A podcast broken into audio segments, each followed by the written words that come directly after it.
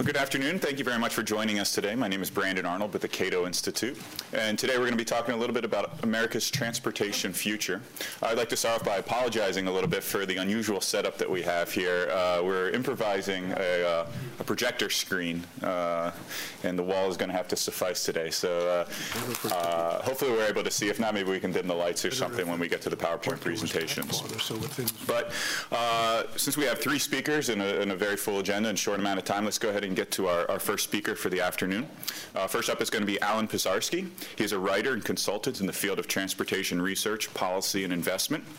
Uh, he's written a number of studies, including a, a, series of studies called Commuting in America that has uh, been released every decade since 1986. Uh, he's frequently testified here on Capitol Hill before both uh, House and Senate committees. And uh, he's won a num- uh, number of awards, including the Distinguished Lecture and the W.N. Carey Award, both from the Transportation Research Board. And uh, he's also been named among the top 100 in the field of transportation in the 20th century by the American Road and Transportation Builders. And with that, I'll turn things over to Alan Pisarski. Thank you. Yeah, go There. We have to move the screen back so people can see. I don't know if you can see this cartoon. I couldn't resist bringing it along. I love it. It says fundamental design flaws that plague the pioneers of maglev. I, have had it for, I don't know who I stole it from. I think it was Bizarro or one of those cartoons. Anyway, I thought it was just kind of fun. The rest of the presentation will be, well, it's trifle more serious anyway. Um, is that is that visible? Could, should we move the, the projector back a little farther? Can everybody see it? Uh, good. Screen back. No, no, I was just no. I can't move the screen back, so I was saying moving the projector back. Anyway, I want to start off with kind of a context setting. I think there's a tendency in transportation today. Say we're going to talk about transportation, immediately forget about freight, and then talk about passenger, then forget about intercity, and then forget about all the other stuff and talk about commuting, and then get into a fight about highways versus transit and think we're talking about transportation. Although most of my career has been spent talking about commuting, I'm here to tell you that commuting is a small and declining share of what's going on out there and that we need, if we're going to talk about transportation, we really need to, to, to look beyond commuting and beyond the the, the fraternity battles uh, in, among the modes. Um, that's kind of my list over there of the other activities that I think comprise uh, transportation. And it's amazing what we don't know about the rest of those things. We know our stats are a little bit better on commuting than the rest of it. But fundamentally, commuting, as I say, is a small, and even even in the peak hour in many areas, uh, commuting is not, is not the, the, the major part of the game. Uh, but it is still home and the workplace or the anchors around which a lot of our other travel occurs. So it's a very important thing, and it's also where the public gets its most recurring contact with the system and and and, uh, and anger uh, about uh, frustration about uh, about congestion. So I want to start off with where we're at, some of the basics about current commuting behavior. Um, this is in this decade, average travel times haven't really budged. The, the 2000 census, the decennial showed us that we had about 25.5 minutes average travel time to work across the country. Of course, that's variable. Uh, but you can see in the new survey, the New American Community Survey, which is an annual survey, shows that things have not really changed that much over that 25.5, 30 seconds one way or the other. We don't really get together and have celebrations when travel times go down 30 seconds. Uh, but uh, I was on the Today Show one time, and, they, and Matt Lauer asked me, what are we going to do about congestion? And I said, I thought 10% uh, unemployment would do wonders for congestion. And I, it wasn't a forecast, but it's the only forecast I've ever made, I think, that actually came true. Um, anyway, uh, my sense of it, and I think we need to talk about what is it we mean by congestion. To me, my term for congestion is it's people with the economic means to act on their social and economic interests getting in the way of other people with the means to act on theirs. And if that guy in front of you on the on the freeway would just be unemployed, you'd get to work a whole lot sooner. You know, and I think that's something we have to recognize. These are problems, many cases of affluence. Um, I don't like to use that average travel time thing for for a, a measure of commuting because averages, of course, can be distorted, and I don't think any, any average can be more distorted than, than average travel time. So what I look at is, uh, my sense of it is, my measure is, a commuters, uh, commuters generally are happy when at least half of them can get to work in under 20 minutes. And up until about 1990 or so, that's about the way we were in America. It's now dropped down around 44%, and as you can see, from 2005 through the most current data, 2009, we're still at about 45%. In middle America, that is to say, literally middle of the country, they're still at that area of about half of them getting to work uh, uh, under under 20 minutes. And I, I think you don't really have a lot to complain about if you're if you're doing that. The other end of the distribution I look at is how many people are commuting more than 60 minutes, and you can see down there, again, that's been pretty stable around roughly 8%. My, my rule is if it's under 10%, you're doing pretty well. This is for the country, includes rural and urban. You look at most urban metropolitan areas, the number over 60 minutes is, is well over 10%. I just looked at the Northern Virginia stuff the other day, and it's, you know, 12, 15% over 60 minutes. Uh, uh, and in fact, many over what the census calls extreme commutes, which is over 90 minutes uh, to work. And here you see the, the percentages for uh, long-term travel in both uh, 60 to 90 and above 90. A part of this, I think, is there's an argument today that kind of says congestion really isn't that important and maybe is our friend, is, is kind of the argument, I think, in a lot of the planning fraternity. There's a disinterest in congestion. It doesn't really come up in terms of the goals for metropolitan planning very frequently. Uh, and at worst, in, in many cases, congestion is almost a goal. It's like if we can just make things get bad enough, we can solve the problem. We can get people to, to behave, to change their behavior or think in, in other ways. So I think we have to recognize in many cases there really is a constituency for congestion, which sounds kind of crazy, but in fact, I, I think I could argue that that's in fact the case the great loss from congestion is not that somebody gets home three minutes or five minutes later. It's the, it's the change in market areas, the change in market shed. It's the decline in the number of jobs I could reach in half an hour, the, the, the decline in the number of homes I could reach, uh, potential homes I could reach from my workplace in half an hour. It's the decline in reliability of getting to work. From the businessman's point of view, it's access to markets, access to consumers, access to suppliers in the same vein. Uh, looking at the mode shares, again, things are really quite stable. Uh, I talk a lot to reporters, and it's getting harder and harder to tell them anything exciting. They don't like to hear the fact that, well, it's about the same as it was in 1990, same as it was in 2000, so there's no story here, you know. Uh, and as you can see, drive alone grew a little bit, but then stabilized after 2000. Carpooling continues its decline. It's been declining since the 60s. We can talk about that later if you want to ask me. Transit is, is relatively stable at around 5% of total travel nationally. Uh, bicycling is around half of a 1%. It shows up as zero here. Uh, walking has been declining just like carpooling over a long period of time. The only thing that's growing other than driving alone is working at home. Working at home is, is, is actually a boom area. Uh, you can call it a mode of transportation, but that's growing and in many areas actually, um, well, I'll show you. This is um, this is a slide designed to be boring. Uh, you see all of the modes shown there, uh, single occupant vehicles in the blue, driving alone, carpooling in the orange, everything else down there in the in the mid ranges you don't really see a whole lot.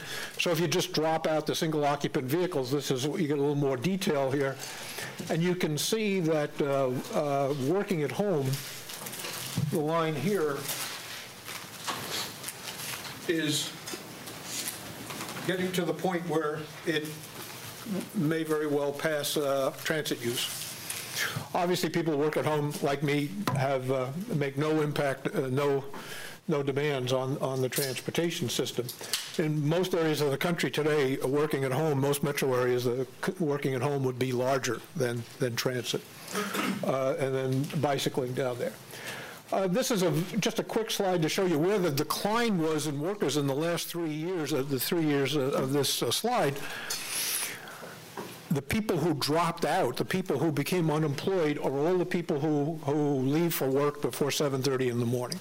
It was all the construction workers, it was the manufacturing workers, um, the people in the services and the retail world, uh, the folks who leave for work after 8 o'clock in the morning, um, didn't do anywhere near as badly. So I think it just kind of, this picture kind of tells you a lot about what the, what the commuting and the, and the workforce story is.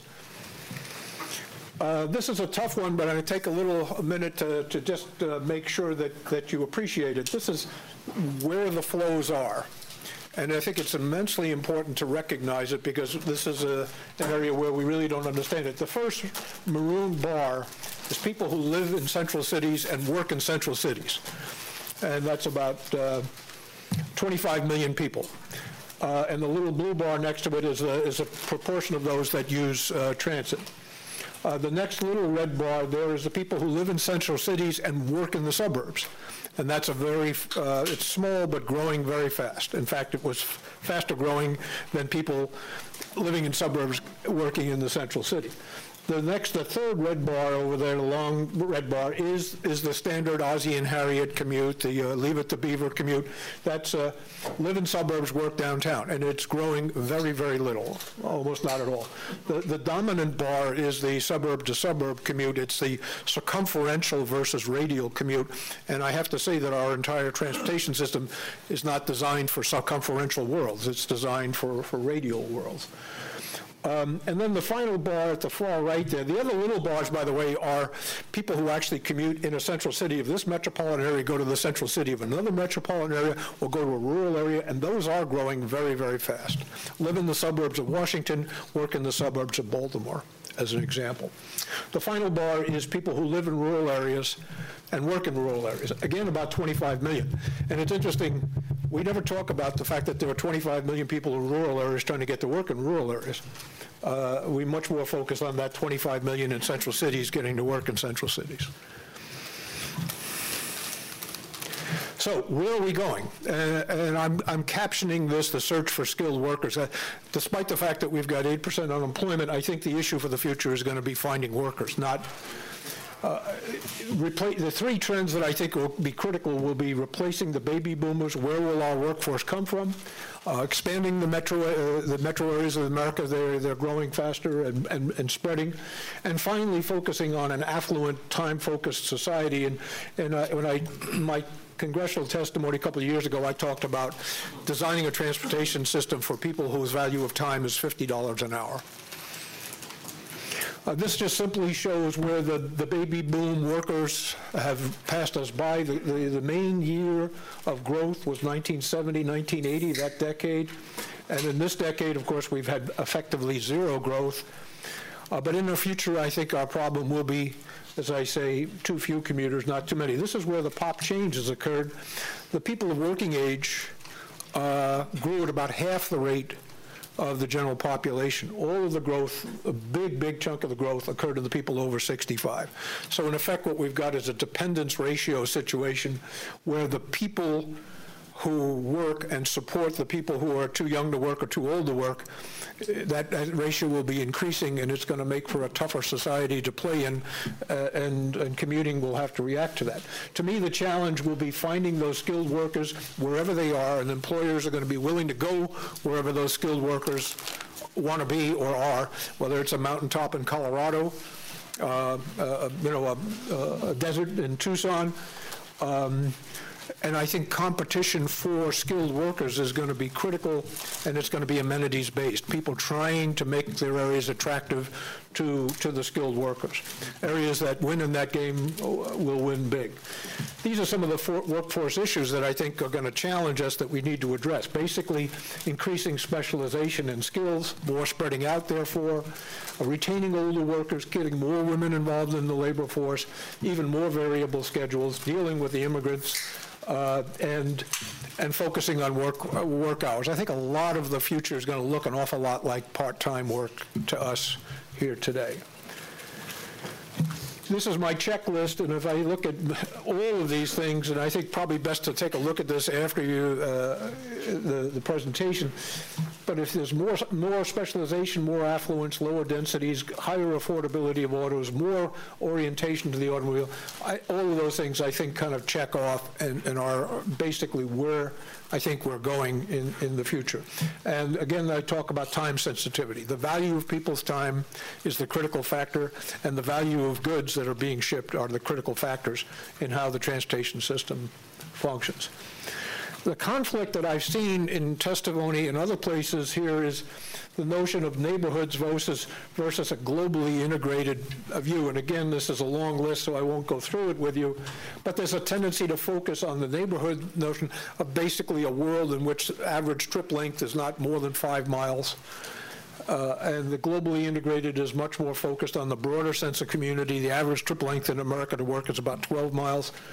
Um, and the fundamental output of it all is there's a notion of behavior change and making good things happen on the, the neighborhood side versus a technological perspective and, uh, and letting things happen. Um, I think the notion of changing behavior, number one, has been a total failure. Uh, but aside from that, it really diverts us from, from what I consider the real issues, and these are the issues that I think are critical, enhancing economic opportunity, enhancing access to workers and ac their, their access to jobs, what I call serving and creating an affluent society, mainstreaming American minorities into the workforce. They're going to be critical. Um, improving safety, serving an aging population, greater freedom. We've got to start uh, we have an immense task of infrastructure reconstruction, um, big scale numbers.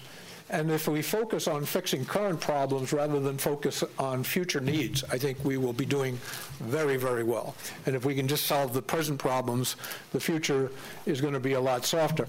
I want to leave you with my notion of what the goal here for the game is. And this is my notion of a goal for transportation to reduce the effects of distance as an inhibiting force in our society's ability to realize its economic and social aspirations. I'd like to suggest that to be the goal for a lot of other people in this subject. Anyway, thank you very much.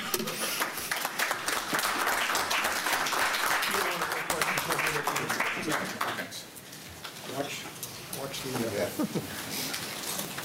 the cables are tricky. All right, thanks, Alan. Uh, next up, we have Clyde Hart. He is the Senior Vice President of Government Affairs and Policy at the American Bus Association.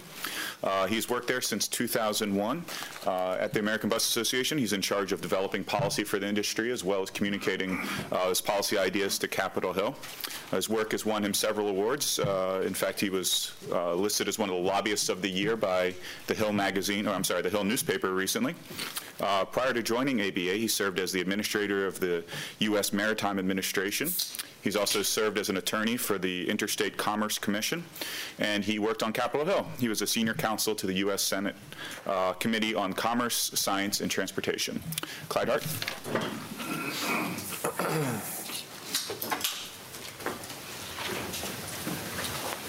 Well, thank you. Um, thank you for inviting me. First, um, the commercial. Uh, we are the trade association for the private over-the-road bus company. So Greyhound, Peter Pan bus lines. If you're from Minnesota, Jefferson Trailways. Um, if you're from Montana, Rimrock Stages.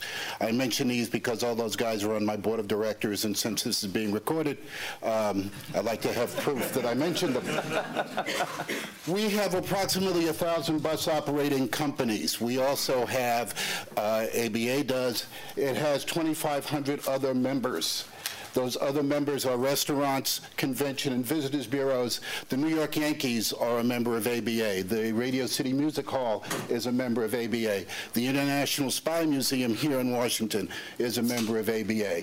Why? Because all of those organizations and companies get an awful lot of their traffic and their customers through buses. So they like to know what the, where the buses are going so that they can market to them. Um, when I talk about motor coach, I have a specific kind of coach in mind. It's 35 feet long. It has an elevated passenger deck, and the baggage bay is underneath. Those are motor coaches. I'm not talking about the low floor transit coaches. I'm not talking about the cutaways. I'm not talking about vans. I'm talking about motor coaches. Um, there are about 35,000 of them in the fleet in the United States, and we move about 750 million passengers a year. We do more in two weeks than Amtrak does in a year. Um, in some years, we approach what the domestic airline companies move. So um, we provide inner city. If you want to go to New York, you take Bolt Bus or Megabus. You get, there, and I see people nodding their heads.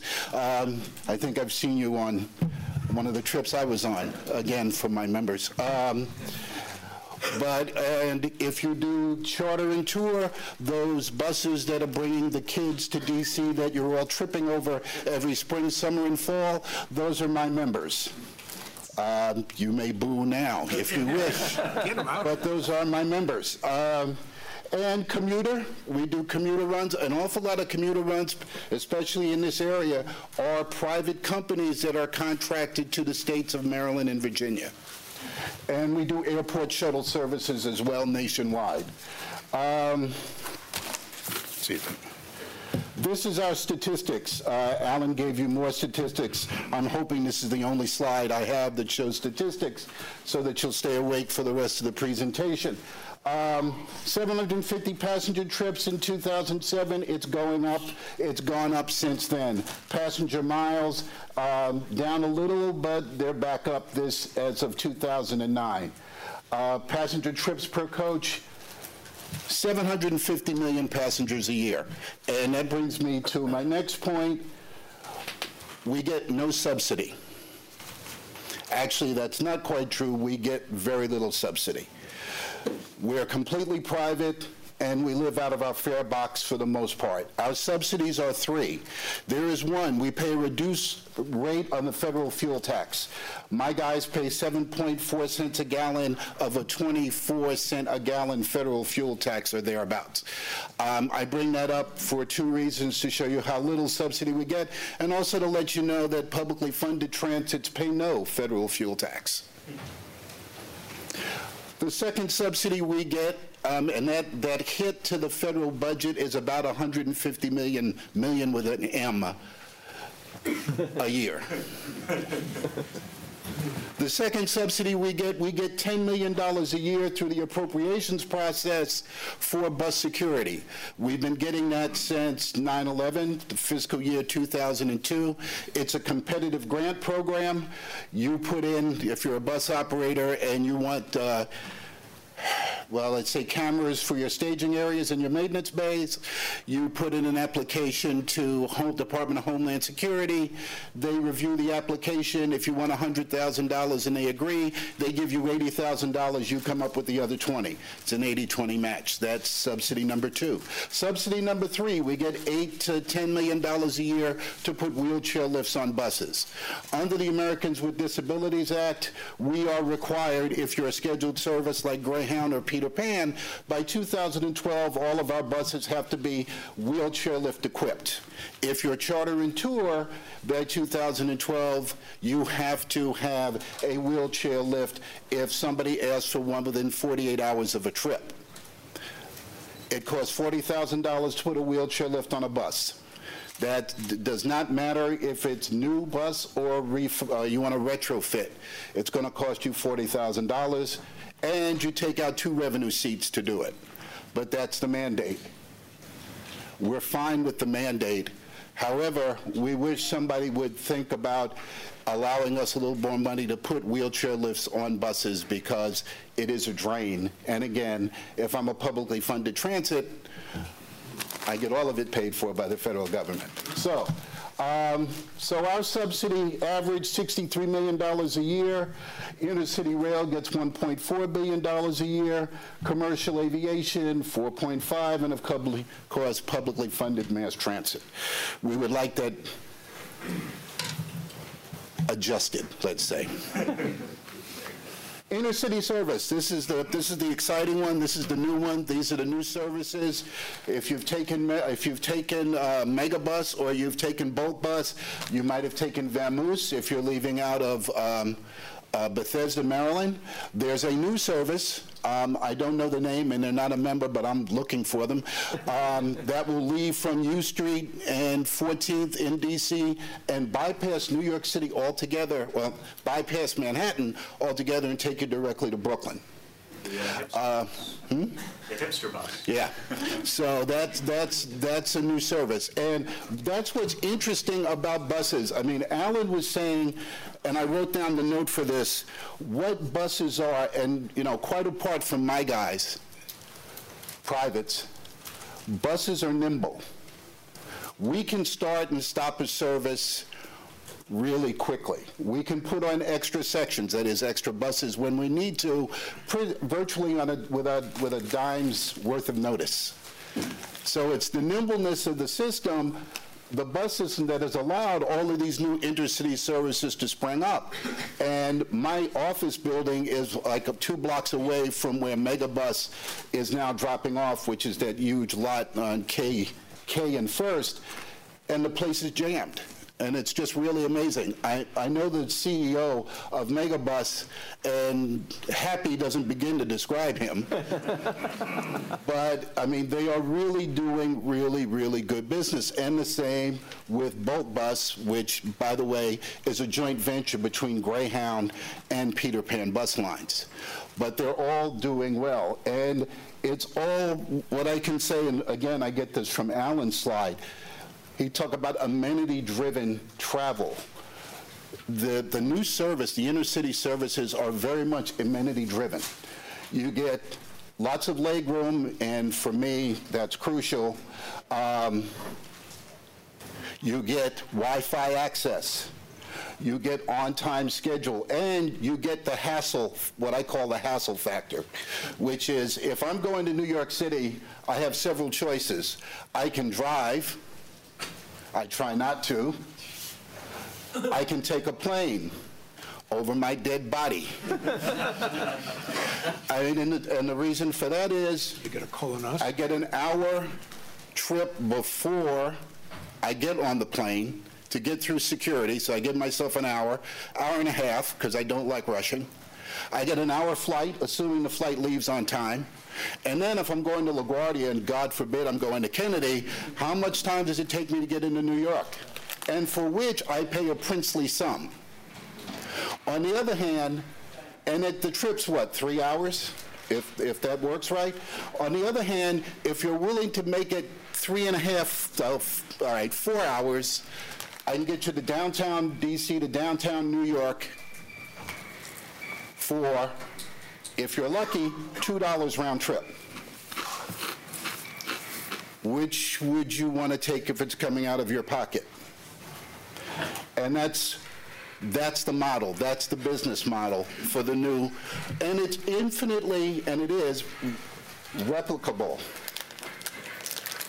Megabus just opened up their terminal in, New, in Washington to go south. You can now go by bus on Megabus nonstop from D.C. as far south as Charlotte. So you can instantly do this almost anywhere you think the service or the, the fare will support your service. Okay, internet-based reservation system. So you go online and basically they send you a little um, confirmation. You show the confirmation on your BlackBerry to the driver. That's your ticket. Uh, so there's no back office staff. Express city, express service between city pairs, pickup and discharge. Um, outside terminals, and all of some of us are old enough to remember the old bus terminals that were in the scary parts of town and you didn't want to be seen there and you were afraid to sit down um, or stand up for that matter. Um, and of course, electronic amenities and the luxury seating. This, the most interesting thing to me is there is now a super luxury service that a couple of small lines are offering. It's even more room. So they've taken out seats. So if you're willing to pay $20 for a round trip ticket, there may be 30 people on the bus rather than 50. So you've got more leg room to stretch out. And I think that's going to be a growing thing. Um, our problems, and every new service is going to have problems. Cities are now viewing this new inner city bus service as cash cow. So we have proposals in New York, Philadelphia, and Washington, D.C. to charge buses for the curb space they use when they're stopping to pick up and drop off passengers. DC's uh, recently re- announced regulations, which are not final yet, would require a bus company to put in an application for every spot it wanted, and then for a DC board to determine where that bus could drop off, and have regulations as to how often and where those buses could be. We think that's a problem. Uh, So environmental regulations, idling restrictions are a problem for us because most cities in their rush to do clean air and clean water say, well, your buses shouldn't idle. Okay, it's four degrees below zero in New York City, and I've got the um, bus on because I need the heat. And you're telling me I can only idle, idle for three minutes. Okay. I'll drop those senior citizens off by your house. And you can tell them why you need. So that is an issue for us. And again, most cities have idling regulations. And by the way, um, before I forget, as Randall points out in his pic, in his um, period, his briefing paper, uh, guides, uh, Citizens Guide to Reauthorization, if you take a bus it's the most environmentally friendly mode of transportation. And if you don't believe Randall, you can go on the ABA website. You'll find a link there to the Union of Concerned Scientists report that was released last year that says if you are taking a trip, either by yourself or with your family, from anywhere from 100 miles to 1,000 miles, your most environmentally friendly choice is a motor coach. And it's not even close. Remember, a full motor coach takes 55 cars off the road. And it's proceed from there. So that's environmental, economic benefits. Um, this is not only transportation, it's tour and travel, which my guys do. If you go on the ABA website, you can download what a, a motor coach travel brings to every congressional district in terms of the money that's left behind when the people move on, in terms of jobs, that it supports both direct and indirect. I just picked the first conditional uh, district in Arkansas, just as a, an example. But we have them there for each congressional district and each state. Um, Charter bus regulation, this is getting down in the weeds, but I've got five minutes, so I'll use it. Um,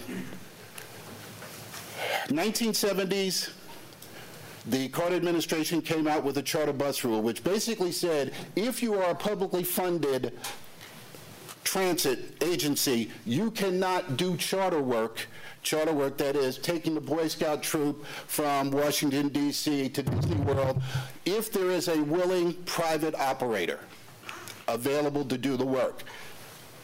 It was put in there because publicly funded transits get 90% of what they need from the federal government, and it was deemed unfair for our guys to have to compete against our own tax dollars. That rule has been in effect with some changes since then. Um, in D.C. alone, WMATA admitted to doing $2 million worth of charter work in 2007. So it gives you an idea of how much money can be leaking out of the charter rule without vigorous enforcement of that charter rule. It is a problem that we continue to work with. We had a negotiated rulemaking where we tried to close some of the loopholes. We still get complaints. It's one of our issues. Um, and I'll just leave it at that. We're still working on it. Reauthorization, this is what we'd like. We think that the U.S. Office of Surface Transportation, I didn't come up with the title, but the thought is there should be some place at DOT at the secretarial level where the private sector can interact with the public sector. We are not included when they're trying to put together plans for building transportation facilities. Generally, we get called when the facility is already built, and as one of my guys happened to him in New Hampshire, they came out and said, this is where we think your buses should go. Why haven't you called me in two years? We need to be involved in transportation planning, um, both in the state and the federal level. We think an office will do that. We have a big problem. You all know about the crashes, the motor coach crashes recently. We have a problem with those guys too. Our analysis says that over 50% of the fatalities in motor coach crashes over the last 10 years involved either illegal or unsafe operators.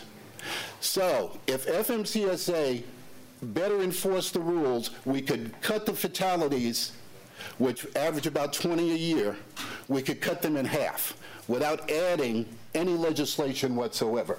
So we think there should be more call for that. We also think that there should be stricter standards for being a motor coach operator. If you want to be a motor coach operator, I don't know why, but if you want to be a motor coach operator, you go to FMCSA, you give them an application, it's called an OP1. You fill out what's on that application, basically name, date, birth, whatever. You give them a check for $300. You then say, I have an agent for service of process, and full disclosure, if you're an ABA member, we'll do it.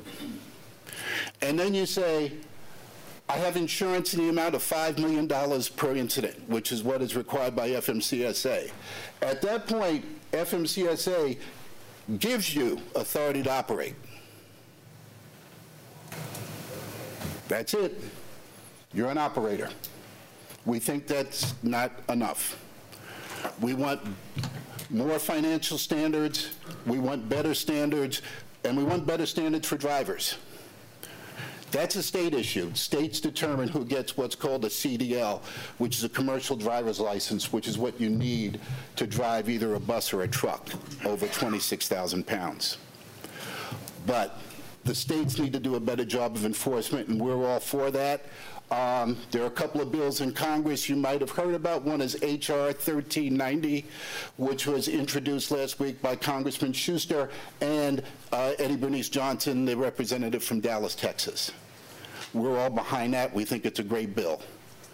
But we think it's important. Buses are, I think, going to be more important than they are now. When, when Alan was talking about circumference, Circumferential traffic. Thank you. Circumferential tr- transportation, he was talking about buses. That's the only thing you're going to get. Try putting a rail system. How many years, how much money? Try the, try a car. That's not going to work. What will work when you need it, as needed, as things change, are buses. And I think we're going to have to get used to that and stop trying for these gold edge systems of uh, commuters, particularly light rail, that aren't going to serve a lot of a lot of people. And basically, as housing patterns change, job patterns change, demographics change, I've still got that rail line right there. It doesn't go anywhere, but it's great for growing weeds in between the tracks. Okay, thanks, and uh, look forward to any questions.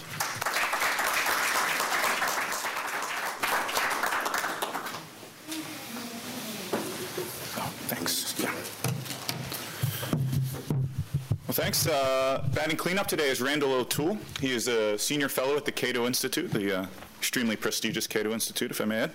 Uh, he is the author of numerous books and studies. A number of the studies are available on the table outside the registration table. If you didn't pick them up, they're all available at cato.org. Uh, he's written a, a, a bunch of books as well, including The Vanishing Automobile and Other Urban Myths the best laid plans, as well as uh, gridlock, why we're stuck in traffic and what to do about it. Uh, I'll note very briefly that uh, it was called a tour de force, this book, by uh, the very uh, influential and prestigious uh, transportation scholar Alan Pisarski. With that, with that, I'll turn things over to Randall.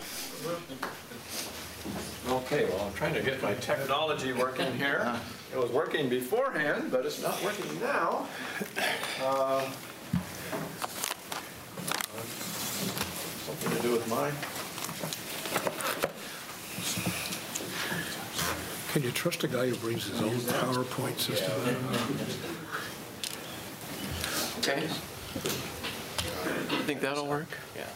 So much for the iPhone, isn't it? Uh, Is this going to work? Yeah, it's going to work. Okay. I want to talk about four transportation trends. Uh, and the Cato Institute hired me in 2007 to work on transportation issues and land use issues as well. And I could see that reauthorization was going to happen someday. And so I started writing a series of papers about what the next reauthorization should include. And uh, many of the papers are available here. You can find other papers downloadable online. Uh, I want to talk briefly about four transportation trends that I think have to be taken into account uh, uh, uh in the next transportation reauthorization. The first trend has to do with user fees. Now, about 40 years ago, almost all transportation, from airlines to uh, railroads to uh, buses to urban transit to highways, almost all transportation was paid for out of user fees. And there were very few taxes. Uh, even uh, mass transit uh, was almost all private about 45 years ago, and uh, the, even the public transit agencies, the user fees paid for almost all the operating costs, and there were only subsidies to capital costs. So uh, transportation was pretty much all private. Even the highways, they were public, but they were funded almost exclusively out of gas taxes and tolls. So it was a user fee driven system, it was a market driven system, and I think the system worked pretty well. Uh, since then, things have changed quite a bit. Today we have subsidies for all modes of transit, but the subsidies vary tremendously. Uh, you can see automobile subsidies average about a penny a passenger mile and auto drivers spend about 22 cents a passenger mile driving. So add the subsidy, we've got 23 cents a passenger mile cost of driving in cities. Uh, transit costs about 90 cents a passenger mile on average, 70 cents of which is subsidized. And uh, many cities in America are talking about, are building, or talking about building light rail. That's very expensive. I don't even have streetcars on here, which is the latest fad. They're even more expensive than that. Uh, the fares are kept competitive with driving, but the subsidies are, are gigantic. For intercity travel, air travel, and automobile travel and bus travel all cost about the same. The subsidies in all cases are less than a penny a passenger mile Amtrak costs about four times as much, uh, uh, half of which is paid by the user and half of which is subsidized as flying. Uh, so Amtrak fares are roughly, on average, twice as much as airfares. High-speed rail, uh, if we build it, uh, will be even more expensive. Amtrak's Acela uh, cost users 75 cents a passenger mile. That's the user, and th there are subsidies to, to the capital cost of the Acela, and any other high-speed rail would even be more heavily subsidized.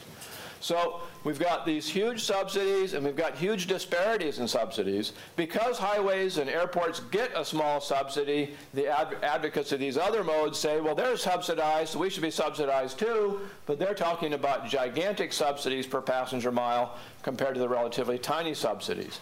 I think it's important that in the next transportation reauthorization, we work to get rid of all subsidies, put everything on a user fee basis, and then we can have the kind of transportation systems that people are willing to pay for, which I think will be a lot more cost effective. Now, one justification for the subsidies for transit and Amtrak and so on is that they're supposed to be environmentally friendly. Well, 40 years ago, that was true. When most cars were gas hogs and, and transit systems were still uh, either private or had just been made public, the transit buses and, and transit vehicles tended to be relatively full. And yet, since then, we've had two trends. Cars have gotten a lot more energy efficient, so you see this dropping line for passenger cars and, and, light trucks and BTUs per passenger mile, whereas we've extended transit systems out to areas that where fewer and few, fewer people ride, and so the average number of people on a transit vehicle has declined. The, the uh, advocates of transit sneer at single occupancy vehicles. Well, the average car with five seats would be 20% occupied if it were a single occupancy vehicle. The average transit bus and transit rail car is only 15% occupied. So a single occupancy vehicle, five passenger car, has a higher occupancy rate than the average transit vehicle. So we see transit uh, energy consumption rising per passenger mile.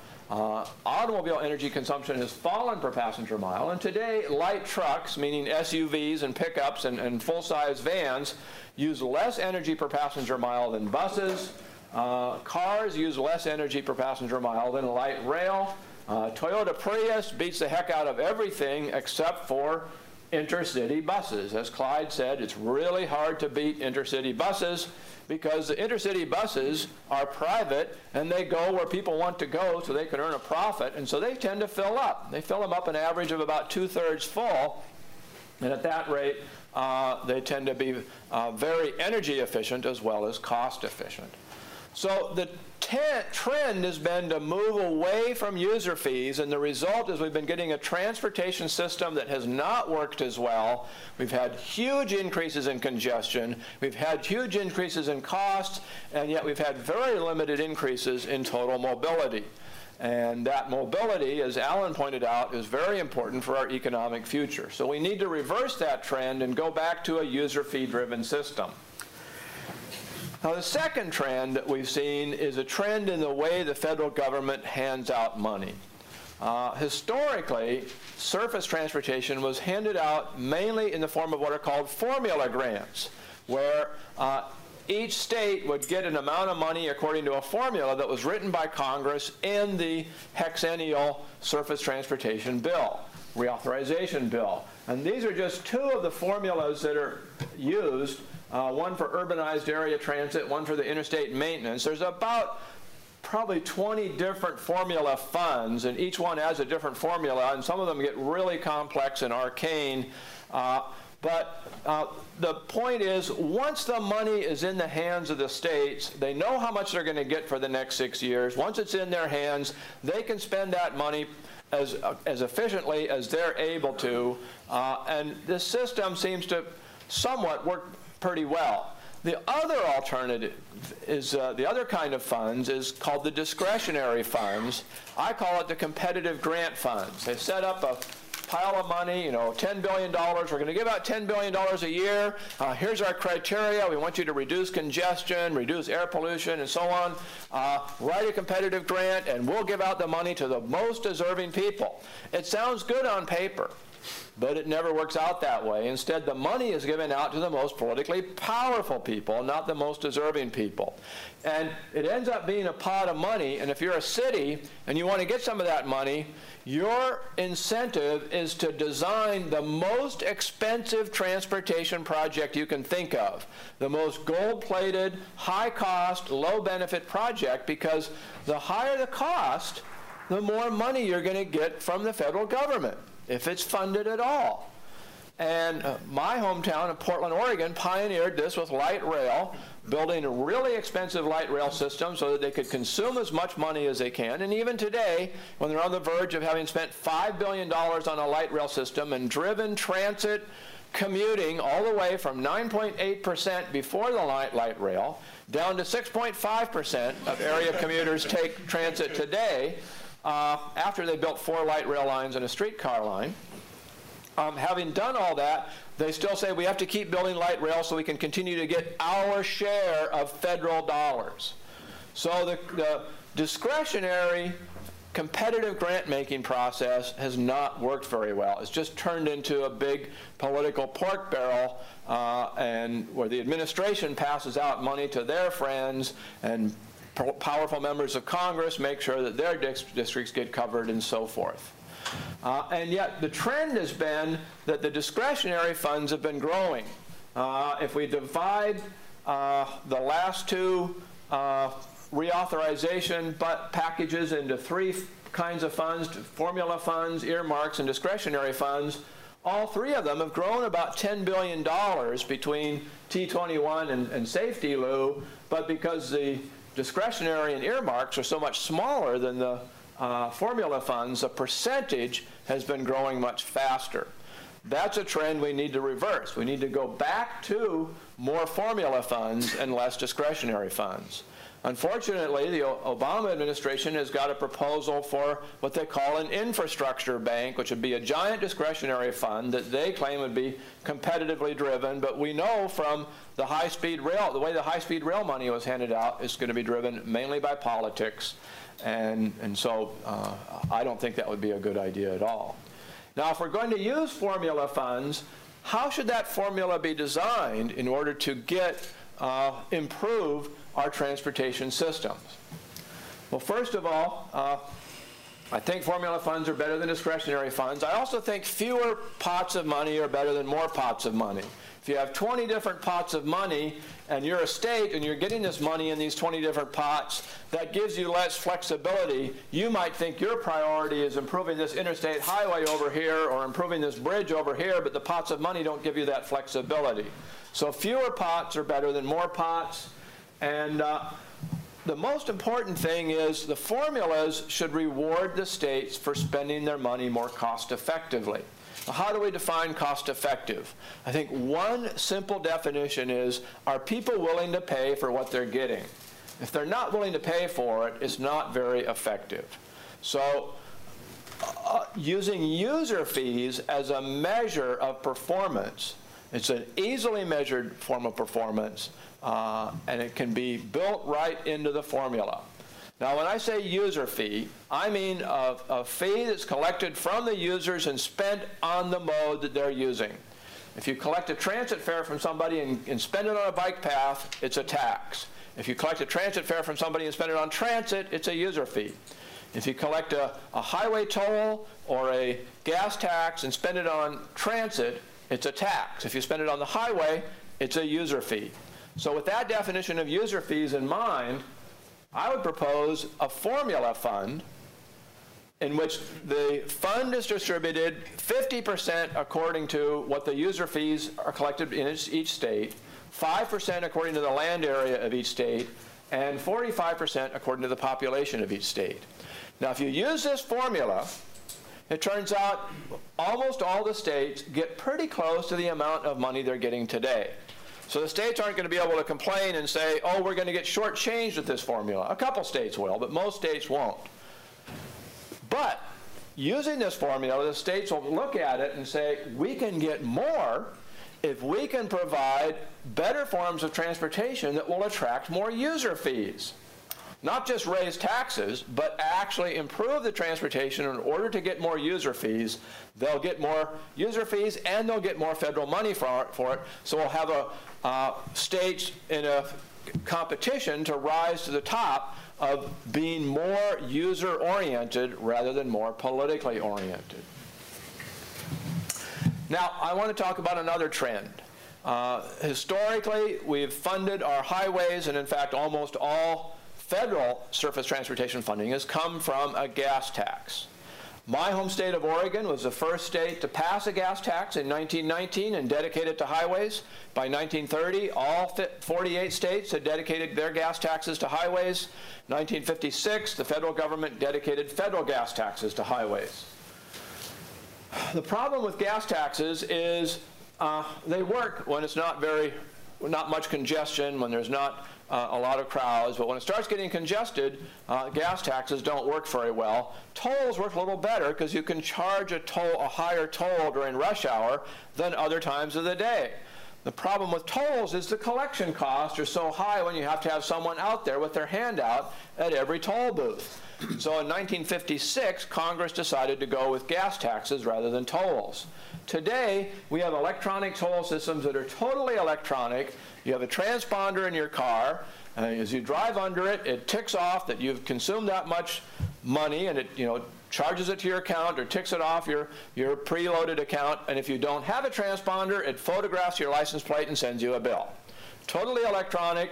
The collection costs are a lot lower than having somebody with their hand out. Uh, still a little bit higher than, than gas taxes, but still uh, it makes it a lot more efficient. So we can have a different kind of of user fee based on uh, when and where people drive rather than based on gas taxes. And this is important because gas taxes are disappearing as a viable source of revenue. As cars get more fuel efficient, gas taxes are getting lower and lower. When you fill up your tank at the gas station, the amount you pay in tax is only half as much as the amount your parents paid in 1960 for every mile you drive uh, because cars are so much more fuel efficient. So my home state of Oregon is again pioneering. They have developed a system of charging based on the miles you drive and where you drive and potentially when you drive rather than based on how much gas you buy. And the way this system works, and it's, it's keyed to petroleum-powered vehicles, but we can design it for uh, electric vehicles as well. And in fact, the state is right now considering legislation to include electric vehicles in it uh, you have a GPS on board your car. The GPS tracks where you go. When you go on a county highway, the, the miles you drive on that highway would go to the county. When you go on a city street, the miles you drive would go on the city. When you go on a state highway, the miles you drive would go to the state. When you drive up to a gas station, the gasoline pump has an electronic device in it. When it gets inserted in your gas tank, it communicates with the GPS. And the only thing the GPS tells it is how much money you owe. It doesn't tell it where you went or when you went there. Your privacy is, privacy is totally assured. It only tells it how much money you owe, and it might break it down by the type of road you went on city, state, county, whatever. Uh, as you can see in this particular one, it shows uh, uh, your gas tax would have been $4.68, but because of your miles you drove, it was $5.12. So it deducts the gas tax and adds the mile fee to get your total. So it actually is a transitional system. They can use the gas tax or they can go to the vehicle mile fee, and the two are compatible side by side. Uh, so as people get new cars, we can switch to the vehicle mile fee and have this uh, technology incorporated into their cars. Uh, so that's the new trend. That's the kind of way that we're going to pay for our highways in the future, and I think that has to be recognized. Now, what about dealing with congestion, dealing with crumbling infrastructure, and so on and so forth? Uh, there's actually, it turns out, there's some very low-cost things that are going to uh, greatly improve our transportation system, in particular automotive and highways. First of all, the most cost-effective thing any city can do to reduce congestion is traffic signal coordination. I say this over and over again, and yet I see cities across the country with 75% of their traffic signals uncoordinated saying, we're going to go out and spend a billion dollars on light rail. When that billion dollars is going to do less to relieve congestion than spending uh, $50 million on traffic signal coordination, and they leave that unfunded because they don't have any money for it. The next thing is cars are becoming smarter all the time. You can buy cars today that have what's called adaptive cruise control. They measure the distance to the car in front of you and maintain a fixed distance. They'll brake if you get too close. And if you just set it on adaptive cruise control, it'll keep that fixed distance. When 20% of the cars on the road are using adaptive cruise control, about half of all our congestion is going to go away because a lot of congestion is just related to slow human reaction times, and the computers, being much faster, won't have that slower reaction time. You can buy cars today that not only have adaptive cruise control, they watch for the stripes on the road and steer between the stripes. That's called lane keep. And they watch other cars on the road, and if a car starts veering into your lane because they, you're in their blind spot, your car will brake or accelerate or swerve or whatever it takes to avoid a collision. You can buy those three features today on a Toyota Prius or a Lexus or a Mercedes, lots of different cars. Uh, the cheapest one I know is the Prius. The top of the line Prius has those three features for about $30,000. Uh, the actual technology is very cheap. But they, the, as any technology, the car manufacturers start out with their high-end cars and let it work down. Not because the technology is expensive, but because they're trying to make uh, you know, the, the bucks from the people who will buy everything uh, from the very start. Once you have those three technologies, adaptive cruise control and uh, uh, uh, uh vehicle collision avoidance, and lane keep, you add that, you tie that into your GPS system, and you have a driverless car. People today are driving in cars that are 90% driverless. Tr- basically, turning them into a full driverless car is nothing more than a software upgrade. And driverless cars sound like science fiction, but they're not. Um, let me turn off this audio. Um, Sebastian Thrun is a German researcher at Stanford University. Uh, he was hired by Volkswagen to, to put this together, but other companies have contributed. Uh, Google has uh, driven driverless cars around California 140,000 miles. The cars can deal with stoplights, they can deal with pedestrians, they can deal with other cars. Uh, the only accident they had in that 140,000 miles was somebody who rear-ended them at a stoplight. One accident. So uh, the driverless technology is available. It's not science fiction. The main obstacles are bureaucratic and institutional. If we can remove those obstacles, uh, we will have driverless cars on the market in two or three years. Our automotive uh, automobile fleet turns over every 18 years. So by 2025, 2030, most cars on the road will be driverless, uh, and that'll have a huge increase in, in mobility. You won't have to be 16 years old and able bodied to drive. You can drive if you're nine years old, you can drive if you're 90 years old. People can, uh, my 85 year old parents will be able to stay in their home longer if they have a driverless car than if, uh, if they have to uh, uh, rely on somebody else. Here's a typical sensor. Uh, those are laser sensors to uh, observe what's going on around the car. Uh, here's a driverless valet parking car that uh, Volkswagen has developed. Basically, you go up to a restaurant, you uh, uh, get out of your car, and you say, Car, go find a parking place and park yourself. So it drives around until it finds a parking place, an empty parking place, and then it parks. And then uh, you get done eating, and you come out of your restaurant, pull out your iPhone, and you say, Car, come. And the car starts up and drives out and comes and picks you up. And uh, this technology is avail- it's not available for sale today, but it is available today, and basically we need to change some state laws to make it possible for that to work. So, uh, in conclusion, the four trends that I want you to think about as we think about reauthorization is that it's important to move back to funding transportation out of user fees and less out of uh, taxes and subsidies. Second, it's important to give states incentives to be cost effective, and one way to do that is to focus on formula grants rather than uh, competitive uh, or discretionary grants. Third, uh, look towards replacing gas taxes. It's not going to happen in this reauthorization, but look towards replacing gas taxes with vehicle mile fees in the next few years. And finally, look towards driverless cars as a technology that uh, will increasingly be available, and we we need to figure out how to remove those uh, institutional and bureaucratic barriers to make it happen. Thank you very much.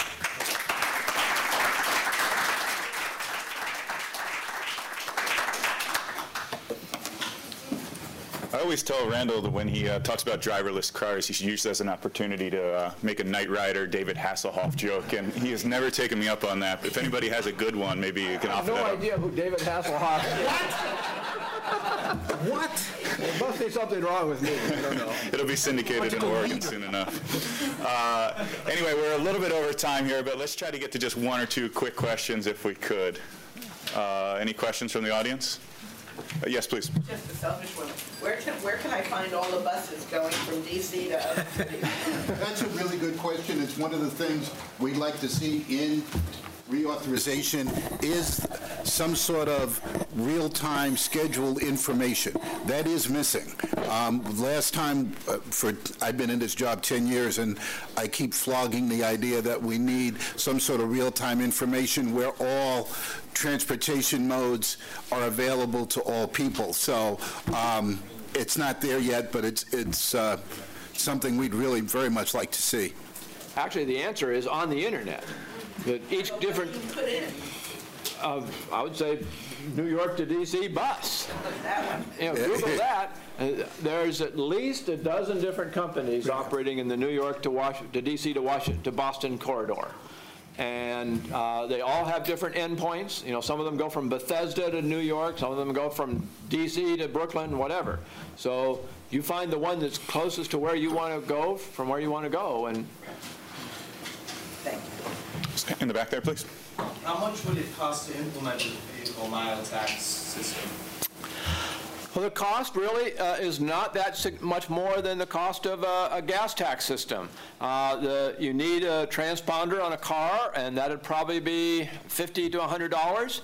And then you need something at the pump. You need the, the device at the pump that reads the transponder. And I think the state of Oregon estimated that was about $30,000 per uh, gas station to, to outfit the gas stations. But uh, the state of Oregon has published a lot of studies on this. You can find them online at the Oregon ODOT website, uh, and, and they've estimated what the total cost would be to totally convert Oregon's system over, and you can uh, extrapolate from there for other states. I guess I disagree with that a little bit, because the gas tax, basically, you got, what, 100 firms, I think, that we tax, and it just feeds down through the system.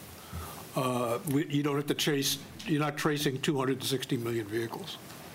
So it- th- th- we're going to get there. The question is, how long is it going to take? Uh, Yes, sir?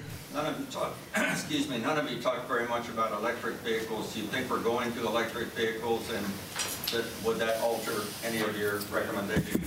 I, I- my reaction would be that, that the biggest problem for, say, the use of the, the gas tax out into the future is, is going to be inflation. That's the biggest factor that really ma- manages and and affects its, its, its applicability. Uh, You'd be, you'd be happy to give away the cost of the, ga- uh, of the electric vehicles for at least the next 10 years, maybe 20. Uh, It's just part of the system. It's, it's a trivial part of the game. If you could index for inflation, index for some of the other factors that are involved, con- construction costs, I'd be happy to give away the gas tax uh, for the uh, electric cars. I think there's a lot of things we can do to make petroleum-powered cars a lot more energy efficient before we start getting into electric-powered cars. Because electric-powered cars uh, have battery limits and distance limits and, and very high cost. Uh, It'll be a lot cheaper to save energy by use, substituting aluminum for steel, substituting carbon fiber for aluminum, uh, uh, building more, uh, less wind-resistant designs, and things like that are going to save more energy uh, for more cars than trying to get some electric cars that cost $50,000 each. And on the, the bus side, I don't know if anybody that's doing research into an electric-powered bus.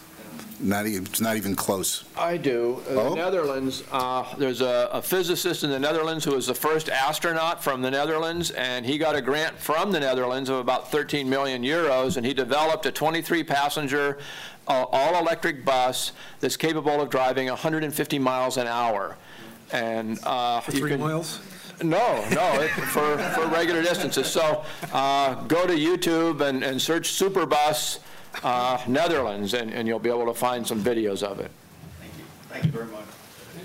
Question, um, won't, uh, people in more rural areas argue that a VMT tax is unfair to them because they have to travel long distances to get anywhere?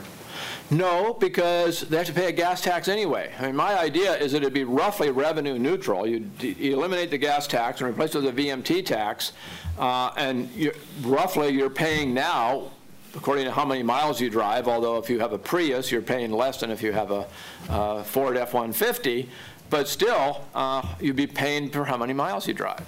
I think the people who will end up paying the most will be people who are driving on really expensive roads uh, are driving in rush hour a lot, rather than people in the rural areas. The rural population tends to pay a considerable premium. I wish I remembered the number of 50, 60% over the urban person in terms of their average fuel consumption. Um, And so that is, as Wendell, uh, as uh, Randal says, that kind of balances out when you go over to a VMT-based tax. One of the funny things that a VMT-based tax does is it taxes a Prius at the same rate as a, as a Ford 250. Uh, So in effect, there's a kind of a, almost a a cross subsidy to the bigger vehicle.